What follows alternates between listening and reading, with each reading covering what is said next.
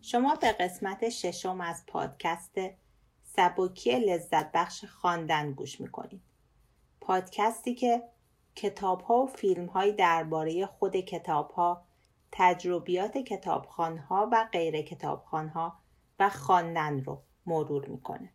هر کس می‌خواد ما رو به کتاب خوندن ترغیب کنه معمولا چند حرف کلیشه‌ای برای گفتن داره. کتاب دیده تو وسیع می‌کنه یا تجربه دیگران را در اختیارت می‌گذاره. اما واقعیت اینه که این حرفها فایده ای نداره. مگه اینکه یه بار موقع خوندن یک کتاب اون سائقه به عمق جانمون بشینه. سائقه ای که باعث میشه با شخصیت کتابی که می‌خونیم گریه کنیم، بخندیم یا خشمگین بشیم. ماریان ولف در کتاب خواننده به خانت بیا مغز خواننده در دنیای دیجیتال در عنوان همدردی عبور به چشمانداز دیگران فصل 3 میگه نشستن در چشم دیگران و حس کردن احساساتشون از عمیقترین موهبتهای فرایند جرخانیه.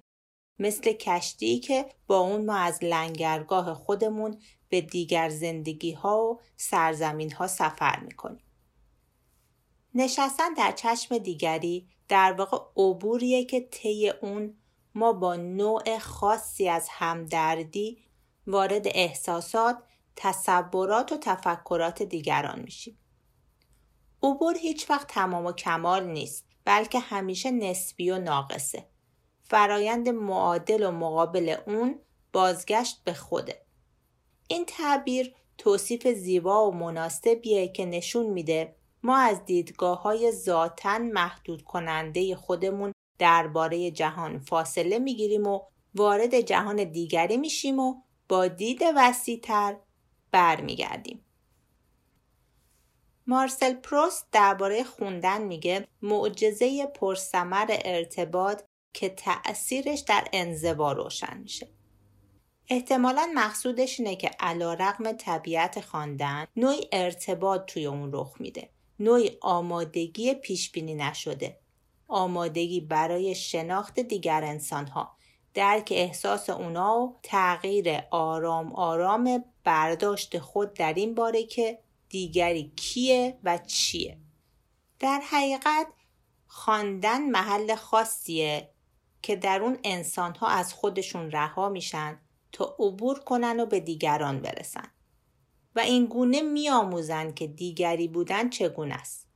انسان دیگری با انگیزه ها تردیدها و احساس هایی که در غیر این صورت هرگز قادر به شناخت اون نبودن. حالا سوال اینجاست که اصلا ورود به زندگی دیگران چه نقشی تو زندگی خود ما داره؟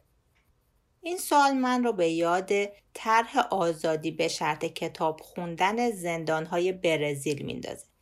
خوندن یک کتاب و بحث درباره اون چهار روز از دوران حبس زندانی کم می‌کنه و با محدودیت دوازده کتاب و یک ماه وقت برای هر کتاب در طول یک سال 48 روز کاهش رو یک زندانی خواهد داشت و این طرحیه که به آلمان هم وارد شده و علت اون طبق تعریف طرح بازپروری زندانیان برای ورود مجدد به اجتماع هستش. پس توی این عبور چه اتفاقی قرار بیفته. در واقع توی این عبور ما از دیگری مثل مهمانی درون خودمون استقبال می‌کنیم و گاهی خود دیگری میشیم. در آنی از زمان خودمون رو ترک می‌کنیم و وقتی برمیگردیم از نظر فکری و احساسی متحول و گاهی وسیعتر و غنیتر شدیم. گاهی هم چیزی رو تجربه می کنیم که زندگی امکانش رو به ما نداده.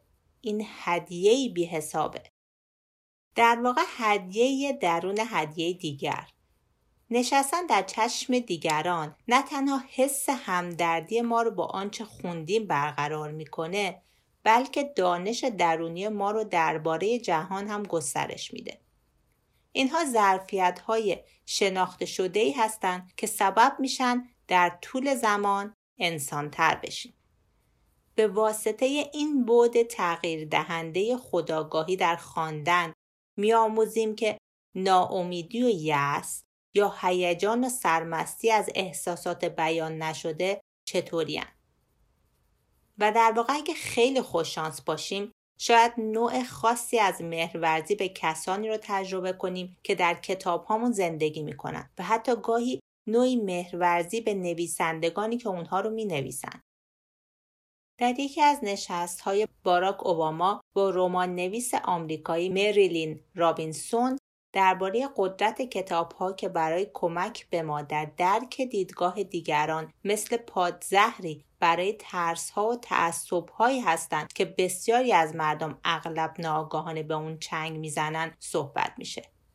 در واقع اوباما میگه مهمترین چیزهایی رو که درباره شهروند بودن می‌دونه از رمان ها آموخته و میگه این مسئله به همدردی مرتبطه. به اینکه بپذیریم جهان پیچیده است و پر از خاکستری ها اما هنوز هم می‌توان حقیقت رو توش پیدا کرد و انسان باید برای اون زنده بمونه و کار کنه. و اینکه میشه با بقیه انسان ها ارتباط برقرار کرد. اگرچه بسیار متفاوت از ما باشن. این روی کرده غرق شدن توی کتاب ها و نشستن در چشم دیگری می‌تونه مقابله بکنه با روی کرده دومی.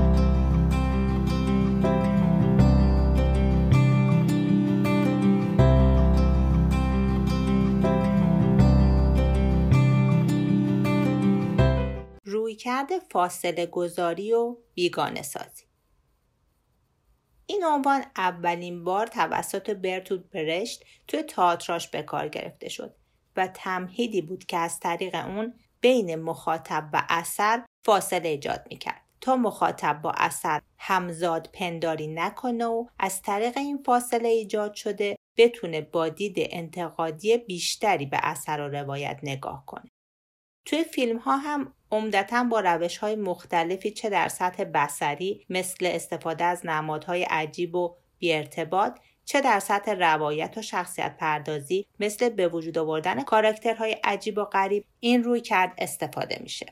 پیروان این روی کرد معتقدند که اگر در تئاتر قراردادی احساس همدردی میکوشه که از یک رویداد ویژه چیز معمولی بیافرینه فاصله گذاری یک رویداد معمولی رو ویژه می‌کنه و معتقدند که کارکرد ادبیات و نمایش همین آشنایی زداییه. با ایجاد موقعیت هایی حجبالود یا فانتزی که به مخاطب کمک می‌کنه یادآوری کنه فقط مشغول یه فیلم هستش و نه بیشتر. و میشه این رو به کتاب هم تعمیم داد که این فقط یک داستانه و نه بیشتر. رویکرد شخصی من در مطالعه کتاب ها یا دیدن فیلم ها همیشه رویکرد غرق شدن بوده. اما وقتی که هفته پیش یک کتاب 500 صفحه‌ای رو که با تصویرسازی فوقالعاده درد و رنج یک سری آدم رو آنچنان به تصویر کشیده بود که در دو جای داستان من از شدت ناراحتی دچار سردرد شدم به این فکر کردم نکنه روی کرده فاصله گذاری هم روی کرده خوبی باشه حالا که یک هفته از خوندن اون کتاب میگذره با خودم دارم فکر می‌کنم که نه. من به همون روی کرد خودم متحدم. من می‌خونم که همین لذت غرق شدن رو تجربه کنم. اما راهکار برای من برای جلوگیری از سردرد می‌تونه این باشه که کتاب رو با فاصله بخونم. پشت سر هم وقتی که کتابی پر از ناراحتی و رنج هست ادامش ندم.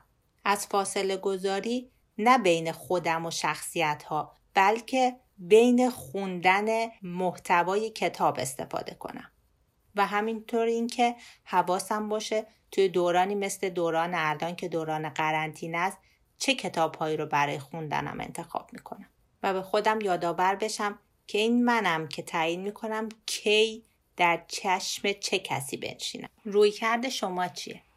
غرق شدن؟ فاصله گرفتن؟ یا کلا بیخیال شدن. ممنون از اینکه با مرور این کتاب هم با من همراه بودین. فعلا تا یک فصل دیگه از یک کتاب دیگه.